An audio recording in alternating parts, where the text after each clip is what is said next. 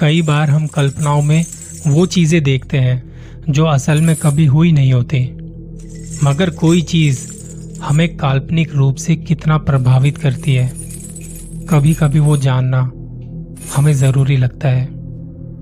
जिस चक्कर में हमारी रातों की नींद उड़ चुकी होती है, दिन का चैन खो चुका होता है, और आपके मन में बस यही चलता है कि मेरे साथ ही ये सब क्यों हो रहा है? आपको किसी भी लॉजिक तक पहुँचने के लिए खुद से एक जंग लड़नी पड़ती है। मगर फिर भी, उसके बाद आप खाली हाथ ही लौटते हैं, क्योंकि कुछ रहस्यों के जवाब ना आपको प्रकृति नहीं देती। या शायद मानव जाति को इस लायक नहीं समझती कि उन्हें इस चीज़ के जवाब मिले। आज एक ऐतिहासिक जगह के बारे में बात करते हैं। Cellular jail. आपने इस जेल का ज़िक्र कभी ना कभी तो सुना होगा। और अगर नहीं सुना तो आज सुन लीजिए। आज की तारीख में ये जेल एक ऐतिहासिक धरोहर है। लोग यहाँ बहुत दूर दूर से आते हैं इसे देखने। इन्हीं में से एक था राहुल। राहुल पेशे से एक फोटोग्राफर है और वो किसी प्रोजेक्ट के चलते सेलुलर जेल गया था। इस जेल में हमारे देश की आज़ादी के दौरान क्या क्या हुआ था? क्या क्या हुआ होगा? हम शायद सोच भी नहीं सकते। राहुल ने वहाँ जाते के साथ ही एक गाइड अपने साथ में ले लिया, ताकि उसे इस जेल को देखने में कोई दिक्कत ना हो। वो चाहता था कि उससे कोई भी इंफॉर्मेशन छूट ना जाए। गाइड के साथ अंदर जाने पर उसने सबसे पहले वो कमरा दिखाया, जहाँ फांसी दी जाती थी। इस पूरी जेल में जो वहाँ का माहौल था जो वहाँ का टेम्परेचर था। ये जगह उन सब में ठंडी थी, सबसे ठंडी जगह थी। राहुल ने वहाँ बहुत सारी फ़ोटो खींची। जब फ़ोटो खींच के वो वहाँ से निकलने ही वाला था कि इतने में पीछे से एक आवाज़ आई। उसने जल्दी से पीछे पलट के देखा तो उसे वहाँ जरा सी धूल हवा में उड़ती हुई दिखाई दी। इसके बाद वो गाइड राहुल को ले गया टॉर्चर रूम जहाँ उस जमाने के लोगों को और आज के टाइम पर किसी को भी समझाने के लिए वहाँ पुतले रखे गए थे। राहुल को इस कमरे में बहुत बदबू आ रही थी। उसने जल्दी जल्दी वहाँ कुछ फ़ोटोज़ ली और गाइड से पूछा कि ये बदबू कैसी है। गाइड ने कहा कि पता नहीं, सर। चलिए यहाँ से बाहर चलते हैं। जैसे ही उन्होंने कमरे के बाहर कदम रखा, राहुल को वो आवाज़ सुनाई दी, जो उस गाइड को सुनाई नहीं दी थी। टॉर्चर रूम देखने के बाद गाइड ने उसे जेल का मैदान दिखाया। इतनी भयंकर गर्मी में ये बंजर मैदान किसी रेगिस्तानी मैदान से कम नहीं लग रहा था। और इसी सूखे हुए मैदान से राहुल को फिर से एक आवाज़ सुनाई दी। और इस बार ये आवाज़ गाइड ने भी सुनी। वो आवाज़ ऐसी थी मानो जैसे कई लोगों को बेड़ियों में जकड़ रखा हो और वो मैदान में काम कर रहे हो। और इस बार गाइड ने राहुल से कहा, जिन आवाजों को हमेशा के लिए इस जेल ने दबा दिया था, वो कभी ना कभी तो खुलकर सामने आएँगी ही ना। राहुल गाइड की तरफ़ देखता है। उसे कुछ समझ नहीं आया कि वो कहना क्या चाहता था। उसने पूछना चाहा, पर इतने में गाइड ने कहा कि, चलिए आपको कैदियों के कमरे में लेके चलता हूँ। ये कैदियों का कमरा एक काल कोठरी थी। और वहाँ सिर्फ़ और सिर्फ़ अंधेरा ही अंधेरा था। हवा और सांस लेने के लिए छत पर एक छोटा सा छेद बनाया हुआ था, जहाँ से हल्की हल्की रोशनी आ रही थी। ये कमरा भी फांसी की सजा वाले कमरे जैसा ठंडा था और यहाँ भी सुनाई दे रही थी एक आवाज़, जैसे कोई दीवार को खुरच रहा हो। राहुल ने लाइट जला के यहाँ की फ़ोटो खींची और एक आखिरी तस्वीर के रूप में उसने गाइड के साथ एक सेल्फी ली। वो वापस होटल में आ गया। उसने वहाँ नहा धो के खाना खा के वो सारी फ़ोटोज़ मेमोरी कार्ड से लैपटॉप में ट्रांसफ़र करी। वहाँ उसने जो तस्वीरें खींची थी और यहाँ जो वो देख रहा था, वो अलग ही कहानी बयां कर रहे थे। हैंगिंग रूम में खींची हुई फ़ोटो हर एक फ़ोटो में फांसी का फंदा। पिछली फ़ोटो के मुकाबले फंदा ज़्यादा नीचे दिखाई दे रहा था। और आखिरी फ़ोटो में फांसी पर चढ़ाने के लिए जिस लीवर का इस्तेमाल होता है, वो बाएँ से दाएँ तरफ़ था। अगली तस्वीरें थी टॉर्चर रूम की, जहाँ हर एक फ़ोटो में टॉर्चर रूम में रखे हुए पुतलों के चेहरे और उनके एक्सप्रेशन बदल रहे थे। राहुल को अपनी ही खींची हुई तस्वीरों पर यकीन नहीं हो रहा था। उसने आगे देखना शुरू किया। अगली कुछ तस्वीरें थी उस मैदान की, जहाँ उस चिलचिलाती धूप में वो तस्वीरें वहाँ तो बेजान सी दिख रही थी, लेकिन यहाँ मैदान की उस ज़मीन पर काफ़ी लोगों की परछाइयाँ दिख रही थी। इन परछाइयों को देखकर लग रहा था जैसे इनके हाथ और पाँव बेड़ियों में बंधे हुए हैं। राहुल अपनी खींची हुई तस्वीरों को ही देखकर हैरान था। उसे पसीना आने लगा। उसने पानी पिया और खुद को शांत करते हुए आगे और तस्वीरें देखना शुरू किया। आगे की तस्वीरें थी उस काल कोठरी की, जहाँ राहुल को दीवार पर किसी के खुरचने की आवाज़ सुनाई दी थी, और इन तस्वीरों में था उसके सवाल का जवाब। दीवार पर खुरचने के साथ ही वहाँ जो लिखा गया था, वो सिर्फ़ एक शब्द था, पर उसे डराने के लिए बहुत था, क्योंकि दीवार पर उसका नाम लिखा था।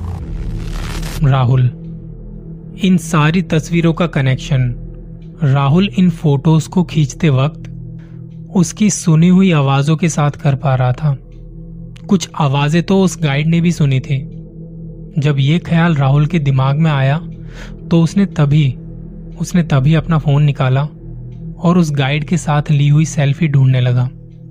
फ़ोटो को देखते के साथ ही राहुल के दिमाग में कहीं ना कहीं उस गाइड की कही एक बात याद आ गई। सर, जिन आवाजों को जेल ने हमेशा के लिए दबा दिया था, वो कभी ना कभी तो खुलकर सामने आएँगी ही ना। राहुल को उस सेल्फी में अपने साथ कोई गाइड नहीं दिखा, बल्कि उस गाइड की जगह एक ब्रिटिश ऑफिसर दिखाई दे रहा था। ये सब कुछ राहुल की समझ से भी परे था। वो अपने इन सारे सवालों का जवाब ढूंढना तो चाहता था, पर उसके लिए उसे रात भर इंतज़ार करना पड़ेगा, क्योंकि जेल अब सीधे सुबह ही खुलेगी। इतना सब कुछ देखने के बाद राहुल की नींद तो पहले ही उड़ चुकी थी तो उसने नींद की गोली ली और सोने चला गया। अगले दिन जब आँख खुली तो दोपहर के एक बज रहे थे। उसे बड़ी बेचैनी सी हो रही थी। उसे शरीर पर कुछ जलन सी महसूस हो रही थी। उसने वहाँ आईने में खुद को देखा तो गर्दन, हाथों में और पीठ पर चारों तरफ़ कुछ निशान से थे। दर्द भी हो रहा था। इसका मतलब कल रात उसने सपने में जो टॉर्चर देखा था, वो किसी और के साथ नहीं, बल्कि उसी के साथ हकीकत में हो रहा था। राहुल के लिए इससे भी ज़्यादा ज़रूरी था, अपने साथ हुए उन हादसों का जवाब ढूंढना। दिन मंगलवार का था और सेलुलर जेल पहुँचते पहुँचते शाम के चार बज चुके थे। जिस गाइड की उसे तलाश थी, वो उसे कहीं नज़र नहीं आया। जेल का हर एक कोना उसने अच्छे से देख रखा था, इसलिए इस बार वो अकेला ही अंदर चला गया। सबसे पहले उसने देखना चाहा टॉर्चर रूम को, जो अजीब सी बदबू इस कमरे में कल थी, वो आज नहीं थी। कमरे में उसके साथ चार पाँच लोग और भी थे राहुल बड़े ध्यान से सारे पुतलों को देख रहा था कि तभी तभी उसे ऐसा लगा कि किसी ने ज़ोर से ज़ोर से दरवाजे को पटका हो। और फिर शुरू हुई कमरे में लोगों के चीखने की और दर्द भरी आवाज़ें। ऐसा लग रहा था जैसे कैदियों को उसके सामने मारा जा रहा हो। मानो जैसे उनकी आँखों में जहर डाला जा रहा हो और तड़पने के लिए उन्हें छोड़ दिया हो। इन्हीं चीख के साथ राहुल का ध्यान टूटा और उसने देखा कि कमरे का दरवाज़ा खुला है। वहाँ खड़े लोग उसे देख रहे थे। राहुल जैसे ही कमरे के बाहर निकलकर कॉरिडोर में आगे बढ़ा कि उसने फिर से एक जानी पहचानी आवाज़ सुनी। इस आवाज़ को सुनकर पलटा ही था कि तभी तभी उसकी नज़र ज़मीन पर पड़ी एक प्लेट पर गई, जो अपने आप ही सरक कर काल कोठरी के दरवाजे के नीचे से अंदर की तरफ़ चली आई। राहुल ने तभी मोबाइल की फ्लैशलाइट ऑन की और दरवाजे के नीचे से अंदर की ओर झांकने लगा। टॉर्च की उस रोशनी में अंदर जहाँ तक दीवार थी, उसे कुछ नज़र नहीं आ रहा था। वो वहाँ से पीछे हटने ही वाला था कि तभी तभी जेल के अंदर से दो आँखें उसे देखने लगी और तब एक आवाज़ उस तक पहुँची। मुझे बाहर निकालो। ये देखने सुनने के बाद राहुल वहाँ से भागा, क्योंकि अब उसे अपने किसी भी सवाल का जवाब नहीं चाहिए था। वो लगातार भागे जा रहा था। जेल के मेन एंट्रेंस की तरफ़ जाते वक्त उसके भागते हुए कदम वहाँ एक दरवाजे के पास आके रुके। इस वक्त राहुल हैंगिंग रूम के ठीक बाहर खड़ा था और तेज हवा के साथ किसी के ज़ोर से वहाँ गिरने की आवाज़ आई। राहुल ने हिम्मत करते हुए इस दरवाजे के अंदर कदम रखा। तो अब तक आ रही आवाज़ शांत हो चुकी थी। राहुल ने जैसे ही कमरे के बाहर कदम रखा, वो आवाज़ फिर से शुरू हुई। और इस बार उसने कमरे के अंदर वापस से कदम रखा तो वो आवाज़ बहुत तेज हो चली थी और इन्हीं आवाजों के साथ एक आवाज़ सुनाई दी। ऐसा लगा जैसे उसके पैरों के पास ठीक सामने कोई गिरा हो। अब इस जगह पर एक मिनट भी खड़ा रह पाना बड़ा मुश्किल था राहुल के लिए। वो पलटा और जेल के मेन गेट की तरफ़ भागना शुरू किया। इस बीच ये सारी आवाज़ और तेज हो चली थी। वो जेल और उसकी दीवारें उन आवाजों से गूंज रही थी। इस बार राहुल रुका नहीं और सीधा जेल के गेट के बाहर उसके मेन गेट पर आ गया। भागते भागते उसकी साँसें फूल रही थी। हाफते हाफते उसकी नज़र वहाँ लगे एक बोर्ड पर गई, जिस पर लिखा था कि ये जेल विजिटर्स के लिए सोमवार को बंद रहती है। अगर ये सच है तो कल वो इस जेल में अंदर कैसे पहुँचा था? उसने होटल पहुँच के जल्दी से अपना लैपटॉप ऑन किया और सारी फ़ोटोज़ फिर से देखी। देखा तो वहाँ फोल्डर तो था, पर उसमें एक भी फ़ोटो नहीं मिली।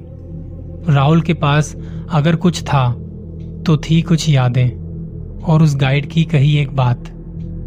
सर, जिन आवाजों को हमेशा के लिए जेल ने दबा दिया है, वो कभी ना कभी तो खुलकर सामने आएँगे ही ना। कहानी कैसी लगी बताना ज़रूर। जल्दी मिलूँगा किसी और कहानी के साथ। अपना ख्याल रखिए और ध्यान रखिए, कहीं आपको भी कोई आवाज़ तो नहीं आ रही ना? एक बार पीछे पलट के देखिए। कोई है तो नहीं।